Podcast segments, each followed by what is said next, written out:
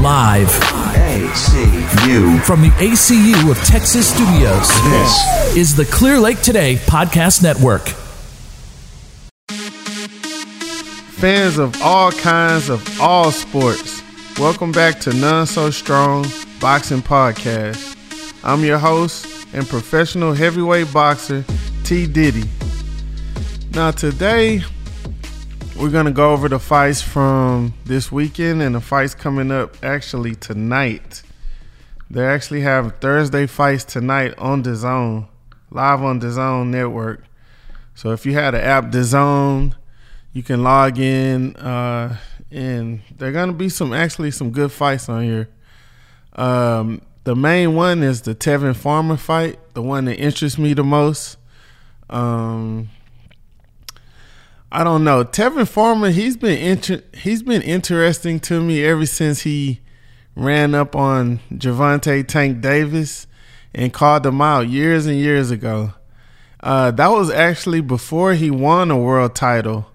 So Gervonta Davis's comeback was win a title first and then talk to me. He was like, "Why should I fight you?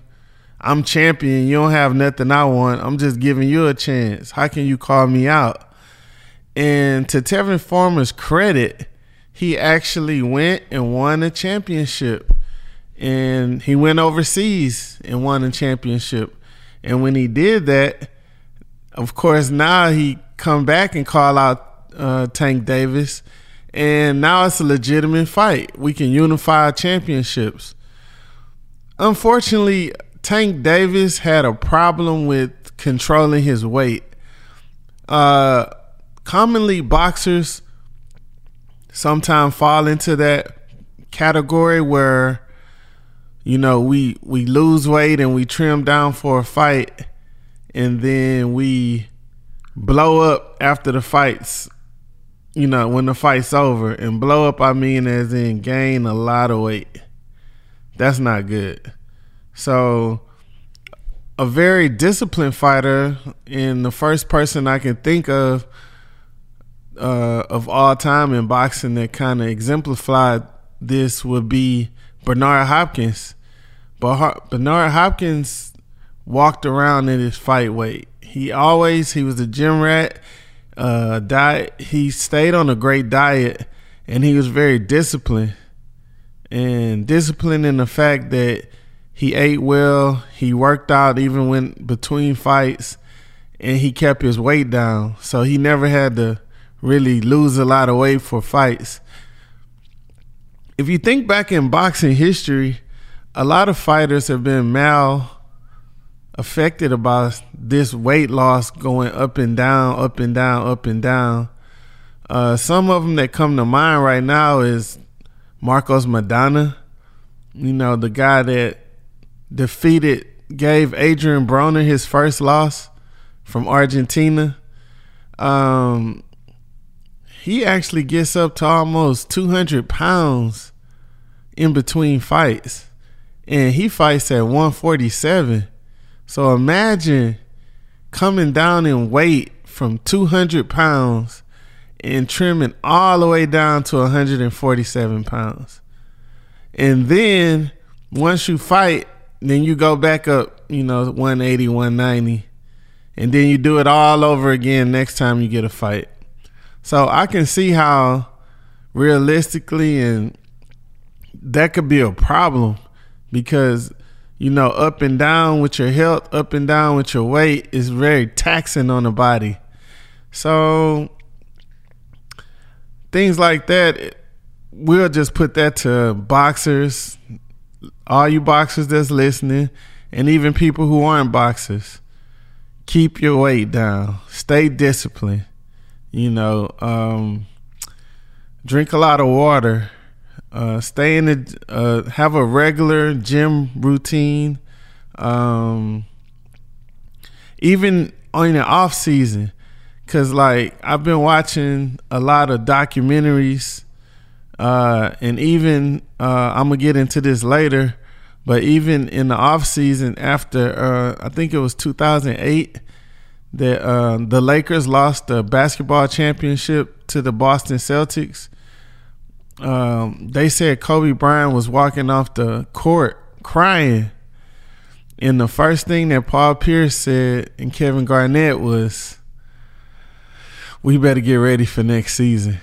And he started preparing for the off season. Like soon as they lost, he went into training. He didn't wait till the next season started, to the next preseason, to the next training camp. And I heard that about Michael Jordan also, that he prepares for you in the off season. That's when he does his weight training, his strength training, conditioning, explosive work. And he's they said players get better in the off season. You can tell who put in the work. And someone like Shaquille O'Neal was criticized even by Kobe Bryant as if he had a better work ethic, we could have won at least 10 championships in a row. He would get in shape during the basketball season. They said he would show up fat and out of shape, and he would work himself into shape as game after game after game go by, and it would, you know, let's say around All Star break or whatever, he's back in shape by then because you played, you know, 40 games. So that's a thing that we have to avoid as um, athletes and as people. Okay, now let's go over the fights that are actually tonight.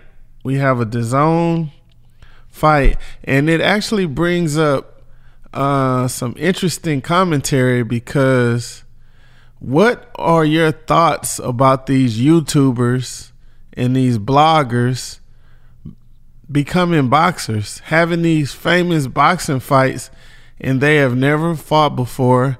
They don't have any amateur experience. They're actually scheduling boxing matches with people that's never fought, fought before and making them the main event over world champion boxers.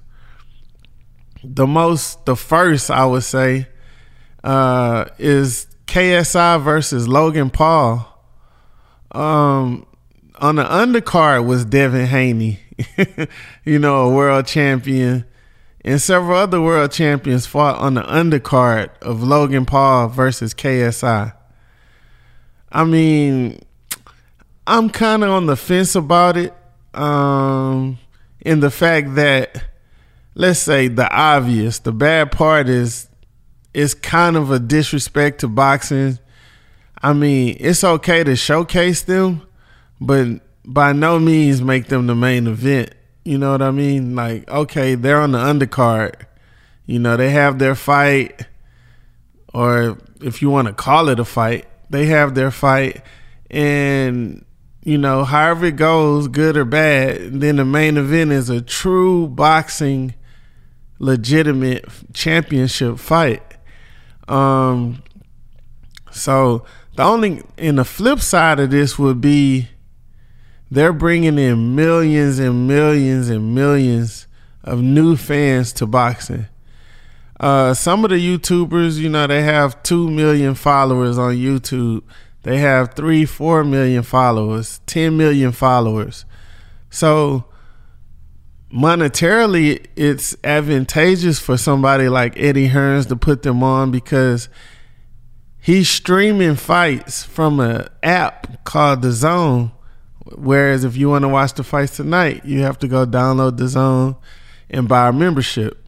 So what he's thinking is this guy has five five million followers, and the guys he's fighting has six million followers on YouTube. And that's not even including Instagram, Twitter, and Snapchat or Facebook he's thinking that's 11 million followers that watch everything these guys do daily. So if I'm trying to get more subscribers to my app and you can only watch the fight if you buy a subscription, that's potentially 11 million new subscriptions to my app, which means that is big, big money, big money. And um, with the app, you can do a free trial for a week, I think, or you can pay month to month, or you can pay once a year. So I just bought the year membership because if you want to watch any Anthony Joshua fight, of course it's on the zone. You need the app. Uh, this guy had a billion dollars. Just think about it. They gave this guy a billion dollars, one billion dollars. Go sign as many fighters as you can. This was the agenda. Go sign many fighters as you can. Let's rival the status quo. Let's rival the existing networks which were prevalent in watching boxing was HBO, Showtime, and ESPN. Let's see if we can rival these channels. So I'm gonna give you a billion dollars and you can go buy as many venues, fight dates, site fees, sign fighters, just do whatever you can do. That's basically what happened. He started throwing. He know he couldn't compete, you know, um, with the lineage or the history of the networks like HBO, Showtime. So his his whole agenda was I'm gonna throw so much money at these fighters that I'm gonna give them more than market value. That way they come fight for me on my new network called The Zone. And then people would be forced to come by my channel. So he would win by, you know, subtraction. And it was, mm, I must say, it was brilliant. It was brilliant. People had no choice because, okay, if he get fighters that people don't think, you know, people not interested in, of course, he's to fail. But first, he had the most valuable commodity at the time, not at this time. Well? Well, money wise, he's still the most valuable commodity because he generates more money than anybody in the sport. So, even with the loss, and that would be Anthony Joshua. Um, he had Anthony Joshua, the heavyweight champion. He had three out of the four belts heavyweight championship belts in the heavyweight division. The only other belt that he didn't have was owned by the WBC was owned by Deontay Wilder. So he was like, if you want to, I mean, boxing starts and finishes and flourishes and fails with the heavyweight division. I mean, it's just a fact. I'm not saying that because I'm a heavyweight. That is a fact boxing comes and goes with the heavyweight division. I mean, true, the smaller divisions have more speed, more skills, more punches thrown, but it's just something humanly interesting about a big man that can throw one punch and render you helpless, render you unconscious, knock you out with one punch. Instead of me, instead of me watching you get hit 300 times and fall, if I can see you get hit one time or maybe two and you're totally knocked out, that's a lot more entertaining to the eye. And if you think about it, I mean, just think about back in boxing, the heavyweight champions always carry boxing. Number one of all time has to be Muhammad Ali. He carried boxing. And after him, Larry Holmes came, but he was in the post Ali area era, so no one really liked him. But then, bam, Mike Tyson. You tell me a boxer. I even use both of them. You tell me a boxer more popular than Iron Mike Tyson and Muhammad Ali. I'm waiting. Thank you. And think about it, they're both heavyweights. Then you got Evander Holyfield, Lennox Lewis. You can start throwing in all kind of names after that. But boxing kind of comes and goes with the heavyweight division. If you notice, boxing was on a decline for a few years, and guess why? We had no exciting heavyweight champions.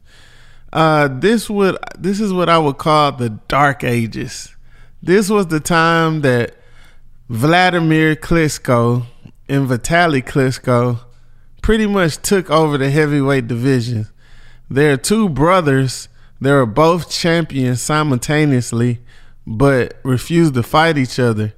So he was like, "You take these two belts, I'll go win the other two belts, and we'll just beat up the world, and we'll both." The brothers, the Klitschko brothers, will rule boxing. This was a great plan, and it worked. Uh, I mean, the last champion we had was Lennox Lewis, and he wasn't even our champion. He from overseas, but he's black, so we kind of adopted him. Um, Lennox Lewis fought Vitaly Klitschko in a life or death fight.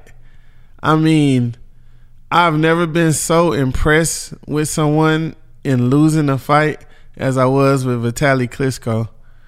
Um, he was actually ahead on all three scorecards, so it's hard to say he was losing. He was winning the fight, but Lennox Lewis luckily cut him over the eye, and the fight was stopped because they couldn't get the cut to stop bleeding. So he won on a technicality. It's not luck if you cut somebody's eye, so I won't say it was lucky, but he was getting beat up, and he wasn't going to win the fight, from what I was seeing. So what does Lennox Lewis do? The whole world and the boxing commission calls for an, an immediate rematch. Lennox like, man, I barely got out of that fight with the hair of my chinny chin chin. So guess what? You think I'm finna go do it again? Nope. I got my victory. I'm moving on. Matter of fact, y'all gonna force me to fight him again and the crowd and the fans no one's gonna accept me fighting someone else of uh, lesser caliber, I retire. Yep, you heard it. I retire.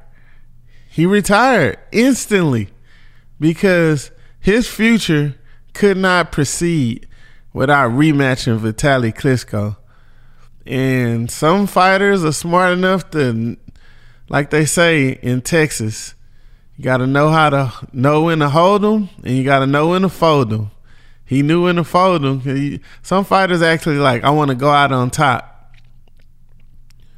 I want to go out on top. I want to go out a winner. They have that mentality. Now, there's another mentality in the Warriors code, like that I learned from Mike Tyson, and he's like, true champions don't retire with the belt you know, and you got to think about it. He Mike Tyson comes with the Warriors code. You know, it's it's different. It's not the way you think. It's not the way I think. It's not the way the masses think. It's the way a war. When you say warrior, a warrior is someone who fights to the death. You know, some fighters fight, but they're not willing to fight to the death. You know, me being one of them, like I mean, it was two fights in my whole career. Right now, I have 38 pro fights. So I almost have 40 professional fights, not including amateur or underground or street fight, none of that. Professional, sanctioned, professional uh, boxing matches. Only twice can I remember thinking, I have to die in this. I'm willing to die in this ring. To beat me, he have to kill me, and I'm willing to to sacrifice the ultimate sacrifice, which is my life, to win or lose this fight. Uh, it was a fight when I was five and zero oh versus a different guy that was also five and zero. Oh. We both had the same record, and in my head, it was a crossroads fight because a lot of people said you're undefeated, he's undefeated. Why fight each other five and zero oh versus five and zero? Oh? Why not let the fight marinate? Why not wait till you both 15 and 0, 15 and 0? Why not wait till you both 20 and 0, 20 and 0, 25 and 0? Make a big pay per view like Errol Spence versus Terrence Crawford. I think one of them, I think they're both like 20 something and 0, 28 and 0 you know, close getting close to 30 and 0, something like that. So big mega fights kind of happen later. Look at um, Deontay Wilder in uh, at the time uh, Anthony Joshua. Deontay Wilder is like 42 and 0. You know, uh, Joshua was like 24 and 0. I think uh, I think Tyson Fury is like 28 and 0, 29 and 0. So they kind of make big, big mega fights later.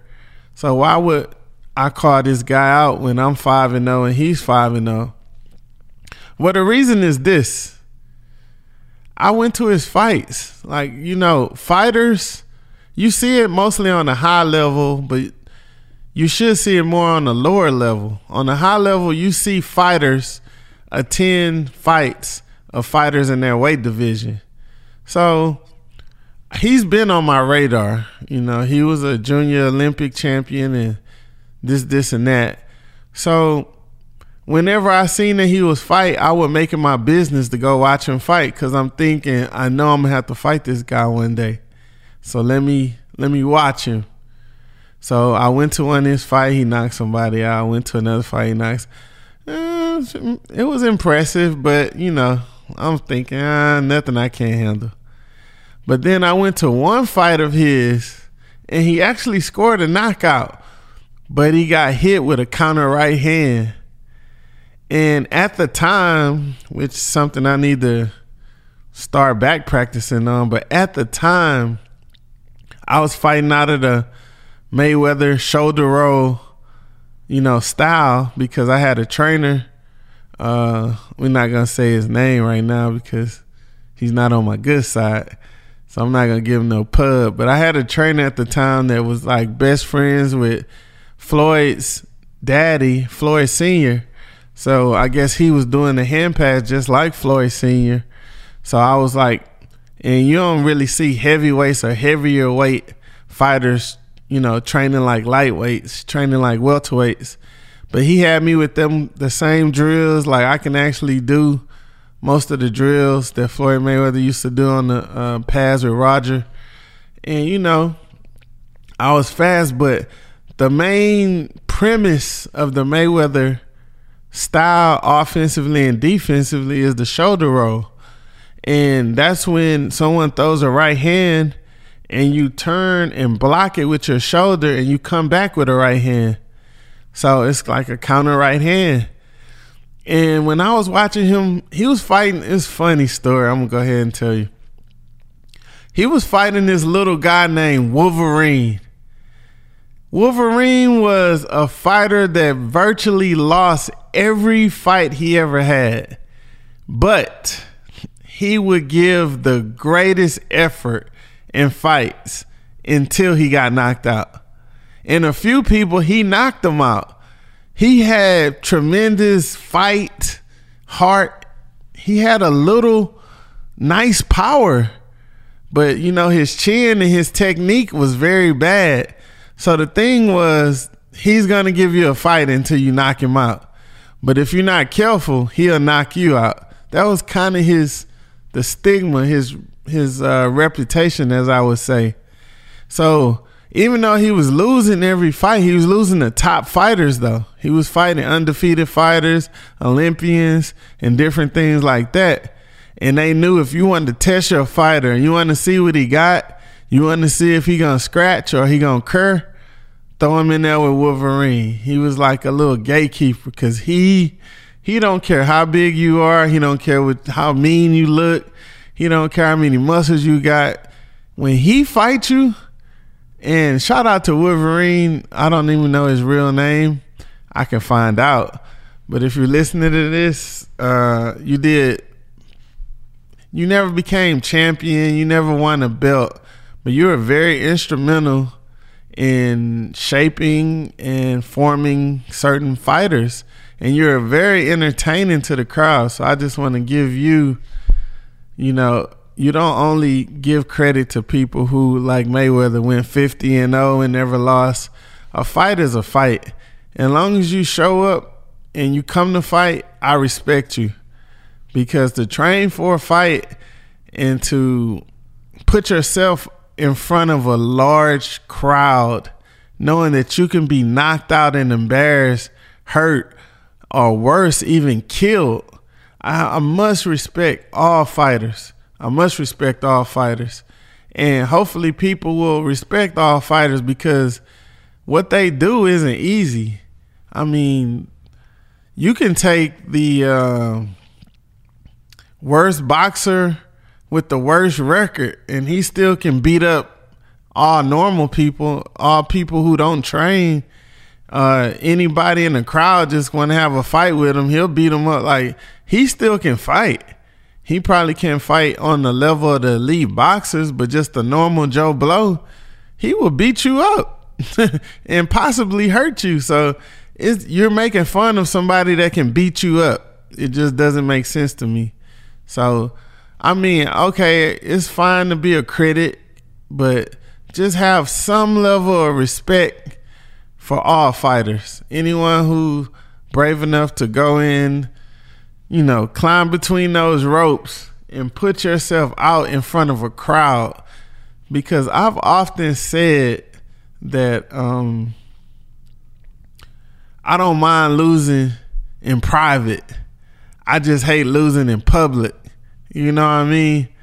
And if I gotta lose a fight or get knocked out, I'd rather be in private or out of town where nobody knows me and I can just get my check and come back to town and nobody even know I had a fight versus fighting, you know, in your hometown in front of everybody you know, you know, all your friends, family, your girlfriend, your, your wife, your your children, your your coach, your teachers. You know, it is immense your peers, your coworkers. It is immense pressure to perform under those lights. And then you gotta think about it. Even when you're sparring, you know, training for a fight, it's not as you know, the impact isn't as deadly or lethal because you have on a headgear, you have on bigger gloves, you can get hurt and stop at any time. In a real fight, you can't. I mean, there's been times I've been sparring and I got hit a, a certain way, and I'm like, time out, hold on. Uh, I walk off, then, you all right? Yeah, yeah, man, let me shake that off. Can't do that in a real fight, you know? And you had on smaller gloves, no headgear. You're getting busted up. I mean, it's it's night and day. I mean, it's the best, closest preparation for a fight, but it's night and day sparring and fighting in a real professional boxing match. And then in sparring, you just have a few people in the gym in a boxing match, the whole crowd, announcers, you know, commentators. I mean, a packed house cheering and wanting blood. It's like the gladiators back in the day. That's what I think boxers are the, the modern day gladiators. When you we used to go and they had the big arena and those guys would go in there and fight and fight to the death and kill each other and everybody would cheer for the champion. You know, we just took out the knives and the certain aspects and put on gloves, but it's still the same thing. There's still fatalities. There's still uh, a lot of damage being inflicted, and you know, and they get paid for it. You know, so it's kind of it kind of reminiscent of those same things. Uh, back to the DAZN fight tonight. Um, uh, so now they have so Logan Paul lost to KSI. They fought twice. The first time they fought, it was a draw, and they still had the headgears and all that on. So when they came to America, Eddie Hearns, which I'm not a big fan of, you know, he scooped them up on that new network where he got the billion dollars. Like, like I'll throw you on there because he just wants subscriptions. And uh, he made them turn pro because, of course, we don't want to see nobody fighting in the headgear. So now these YouTubers are becoming uh, actually professional fighters according to the laws. You know, they're filling out an application and becoming professional fighters, however comical that might that may be. Uh, so Logan Paul was, was trained by Let's Go Champ, Let's Go Champ, Shannon Briggs. You know, he would holler Let's Go Champ a hundred times before he actually makes an intelligent sentence. Uh, I'm not gonna be a total hater. Let's go, champ is a great motivational phrase, but I mean, you have to say something else with that. Uh, his "Let's Go, Champ" is like can he can use it to answer any question. So they got most of these guys got um, professional fighters to train them in the hopes that you know will make them look good to the eye.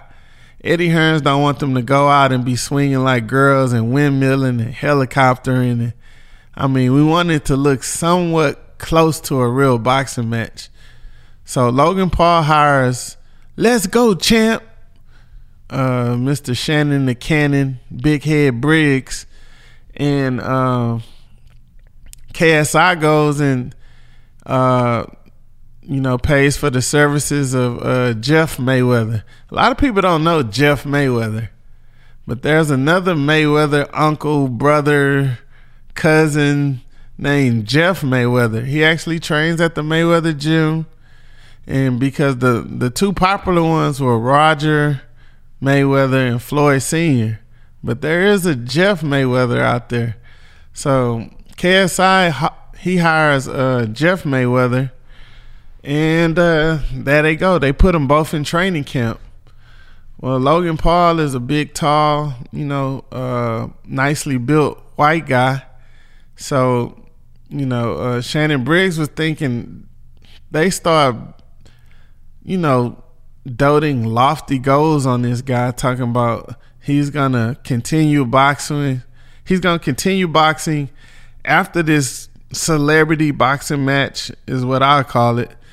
And, you know, he has aspiration of one day being heavyweight champion. That was totally, as Mike Tyson say, totally ludicrous.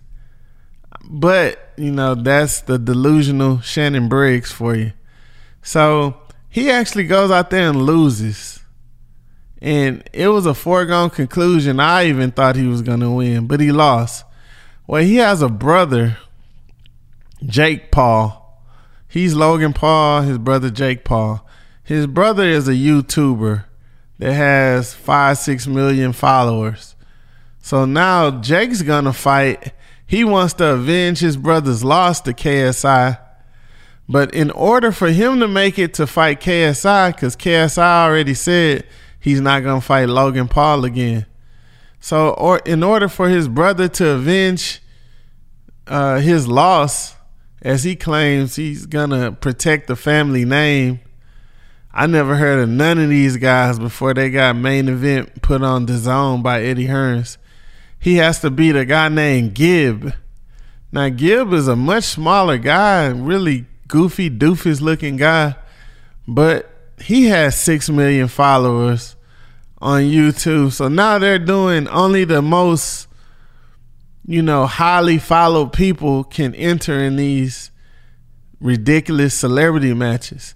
But think about it. If he got 6 million, he got 5 million, you're bringing 11 million more fans that never watch boxing to watch. You know what I mean? And they're tuning in. They're going to see the undercard of real fighters. They're going to see the main events. Uh, if these celebrity guys aren't the main event, and they're going to pay and buy a subscription. And guess what? When just like me, I pay for the year. So guess what? Now you're paid for a year. You're to be watching free boxing for the rest of the year because you already made your one time payment. So it's genius to the more people you bring in, the more people subsequently ends up being boxing fans. So that part of it I like. So Jake Paul has to beat this goofy little kid named Dib Gib. And if he beats this guy, which he should with no problem, because this guy looks like he has zero skills. Uh, he can fight KSI next, which is the guy that beat his brother Logan Paul. It'll be funny if KSI beat bro, both the brothers. They won't be able to tell him anything. But uh, so Gib, he go hire uh, uh who who does Gib have? Oh no, Jake Paul. Jake Paul, the brother of Logan Paul, he didn't he didn't hire Shannon Briggs like his brother. So he's hired Sugar Shane Mosley, five time division Hall of Famer Shane Mosley. Sugar Shane Mosley. I could talk all day about Sugar Shane Mosley. I'm not gonna get into his accomplishment.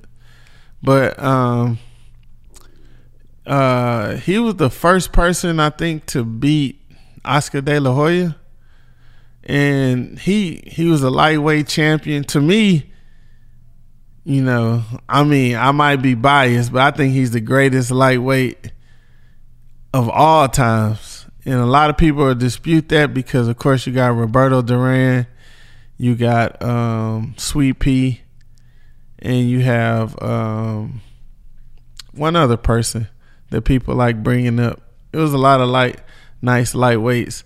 But Shane, with his strength, he was much too big for the weight division, which is a good thing. In boxing, you always want to fight under your weight. You always want to fight a weight division under your natural walk around weight. So if he's, I mean, as low as you can get, the better. That's the advantage of boxing. You get down, you get down. It don't matter. Whatever you weigh, just take off 20 pounds you know, and fight. So of course it was great that he got down to lightweight and he was just beating those guys senseless. I mean, if you go back and watch any Shane Mosley fights from lightweight, oh, they're gonna be pure, pure, pure destruction. I mean, just offhand, you know, if I was to throw some names at you, because you can, of course, get on YouTube Oh man, his last fight against uh uh I mean, look, the fight against John Molina uh versus Shane Mosley is a fight you can look up. Um that was ugh. Ugh. oh my god. A fight against a guy named Sabalos. Oh my god. A fight even against a guy that I know uh, named Golden Johnson.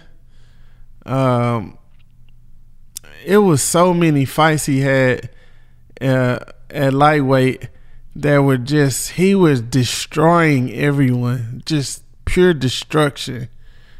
Um, so that's a thing. That's a good thing. But he's ch- he's training Jake Paul, so hopefully he's imparted some of that championship wisdom on him and hopefully, I actually want Jake Paul to win, uh, so they can set up the little KSI fight. I guess I didn't got into the drama now, but uh, I do like the fact that it's bringing a lot of millions of fighters, new boxing fans to boxing that would have never watched boxing, never paid for a subscription to see boxing, and that's one reason why I like the uh, the UFC fighter uh, Conor McGregor when he fought Mayweather.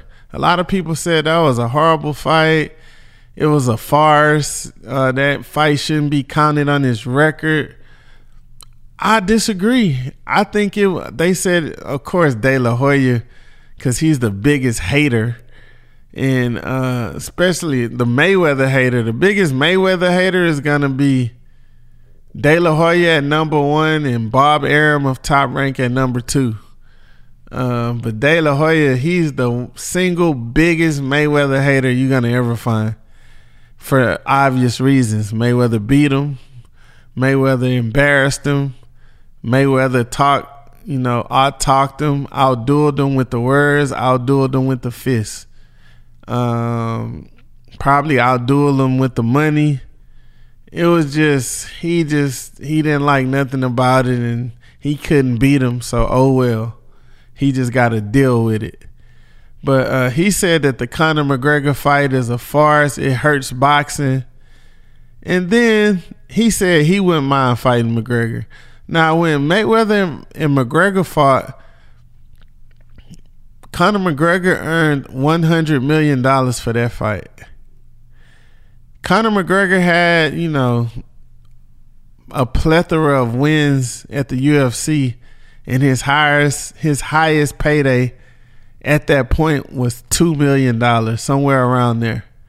Two, two point five, maybe even three. So you go from making two million dollars a fight to a hundred million dollars for one fight. Now that should end all discussions of people who saying UFC is taking over boxing, UFC has overtook boxing. Just look at the paychecks. First of all, UFC hasn't been around that long. Second of all, boxers are being paid so much more money than UFC fighters are being paid. So, what is the the the judging criteria for anyone who thinks UFC has overtook an MMA fighting in a cage with some little draws on with your genitalia in each other's face? How would you think that brutal, you know, uh, caveman fighting will beat the sweet science of boxing. I don't know. Maybe because I'm a boxer, people think I'm being biased, but men lie, women lie, numbers don't lie. I mean, if you're making one million a fight and you go to boxing and make a hundred million a fight, is there any question about which sport is is thriving, which sport is on top, which sport is more lucrative, which which sport is number one. Like I say, men lie, women lie, numbers don't lie. One million dollars versus one hundred million dollars, I think it's a no brainer. So, but unlike many people in the hater Oscar De La I'm not gonna even call him that. Oscar De La Hoya. I think that that fight between uh, Conor McGregor and Mayweather helped boxing for the same reason I think these celebrity YouTubers fighting is helping boxing. When Mayweather fought Conor McGregor, it brought all the UFC fans to boxing. They all had to buy the channels, pay for the the pay per views, uh, sign up for the subscriptions, and they all had to watch boxing. They never, you know, they diehard UFC. They never would have watched boxing. Just like boxing, diehard boxing is not dropping fifty dollars to go watch Jon Jones or Anderson Silva or none of those guys fight. We like, man, I don't watch that UFC stuff. You know, I might catch a few highlights on YouTube, but I ain't paying for it because that's how I am right now. Um, only person kind of who intrigued everyone was Conor McGregor. So when him and Mayweather fought, uh, boxing was exposed to all those millions of UFC fans that would have never watched boxing before. Now they're boxing fans. So anything that's a crossover, I think is good for the sport. Anything that brings more fans to the sport, I think is good for the sport anything that opens us up to a, a new demographic, I think is good for the sport. So, everybody, let's not be too mad about these fights tonight. Go get DAZN, download it, you know, use the free trial subscription. You can pay the month to month subscription or do like me and save money and uh, just buy for a year. and then you don't have to worry about it. Because another thing, when I was talking about Eddie Hearns, and they gave him a billion dollars just to go shake up the world and try to start his own boxing channel. Like I said, he had the number one boxing attraction, which was Anthony Joshua. Then he goes and signs the number two boxing attraction. That's Canelo Alvarez, Saul Canelo, redhead. Ginger Spice, Alvarez, so, and he gives Canelo three hundred and twenty-five million. You know what I mean? He is throwing money around like crazy. So if you want to see the number one fighter, you gotta watch DAZN. You want to see the number two fighter, you gotta watch DAZN. So it, he was smart. He he he he tried to throw money at some fighters. They wouldn't come, of course. But it is very hard to turn down those dollars. I mean, if it don't make dollars, then it don't make sense. And it's hard to pay your rent and still be legit. Uh, that's that's that's a line from Tupac. I don't know if y'all caught that, but that's basically what it is. So you know, it's kind of like you have to go with the times. If you ask me, you know, old people are set in their ways, but you know, the younger generation always runs the world. So that's why I always try to keep a few younger friends. So like, I stay updated on you know the latest music, the latest fashion, the latest uh, expressions, terms, code words, or whatever. You know, you want to stay relevant. You want to stay up to date with everything. And with these celebrity YouTubers boxing, that's the new wave. If it's bringing in 20 million new followers that never would have watched boxing, I'm all for it. Uh, I just don't think they should ever be the main event. That's my only thing. So tonight, tune into DAZN on a Thursday, and uh, they're gonna be two or three championship fights, and then there'll be the this whatever you want to call it, the YouTubers fight. I mean, that's whatever it is. Now, last week, um, catching up with what happened this weekend. Uh, brief recap: um, Danny Garcia fought Ivan Redkach, and uh, actually, Ivan Red he won a very lackluster decision. Like I said last week in episode one, this is episode two. Uh, knockout cures a plethora of sins. Uh, you can have the most boring fight for eight, nine, ten rounds. Once you knock a guy out cold, all people remember is the knockout. They don't remember that how horrible you were for ten rounds. They remember that you knocked them out. And then you can always go into the press post fight press conference and just lie about it. Like, yeah, I was taking my time.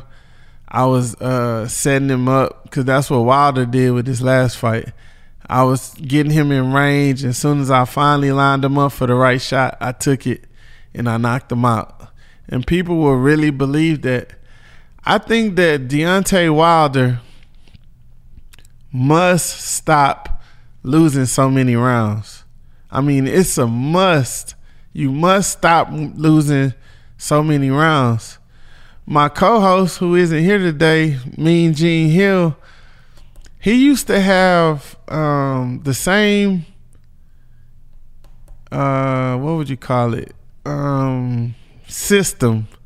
I'll call it a system. He had the same system in amateur boxing me and him uh, were the two top amateurs coming out of uh, Houston, where we're from, Texas, and we would represent. I would win mostly all the heavyweight fights, and he would win all the super heavyweight tournaments.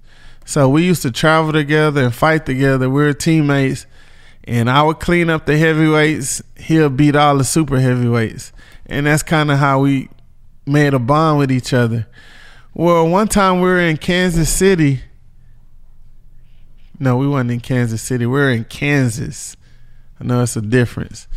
We are in Kansas at this uh, national tournament, and I go and I win my fight, and by decision because I wasn't just knocking people out like that in the amateurs. I started doing it actually in this tournament, but the first night I won a decision and in these tournaments, if you lose one time, you're out the tournament. So you could have came a day travel. You could have came from London. They had people from Canada. They had people from everywhere, all states, all came to Kansas. You lose one time, you're gone home. So you didn't travel a million miles in a million hours. Go in there and lose, go home. Now I think you should lose twice, but you know, a little elimination tournament. But they don't have it like that. And one loss, eh, okay, and one loss will end it. Well, Eugene Hill, he used to lose every round of the fight. Every round of the fight. And then he would knock the guy out in the last round. And I'm like, Eugene, you got to stop doing it. And then I go second night and I beat my guy and I want to go see Eugene fight. So I don't go to his fight. He come in losing, losing first round, lose second round, lose third round. Then he knocks the guy out. And I'm like, man. and the only reason I'm bringing this up is because one of me and Eugene's most favorite memories together it was at the ringside national tournament. And um, he fought this big old tall muscular white guy. This guy and i never seen him before or after this tournament. This is the only time i ever seen this guy. And i only seen him fight eugene mean gene like he wants he likes to be called this guy came and was lighting eugene up like, I mean, he was lighting him up like Christmas, like New Year's, like like Fourth of July, anything where fireworks were going off. Fast jab, fast right hand, combinations, everything. I mean, I could not. But I've never. If if I would have based it just on the first three rounds, he would have been the greatest amateur fighter I ever seen. I couldn't believe it, and Eugene was losing and getting beat up every round. And I was like, well, this is it. That's what I said to myself. This this strategy of losing rounds and coming back to knock the guy out, it is, you know, sooner or later to catch up with you. I'm like, it ain't finally caught up with him. He ain't going and if if I go to the championship and he don't go to the championship, it'll be just be messed up.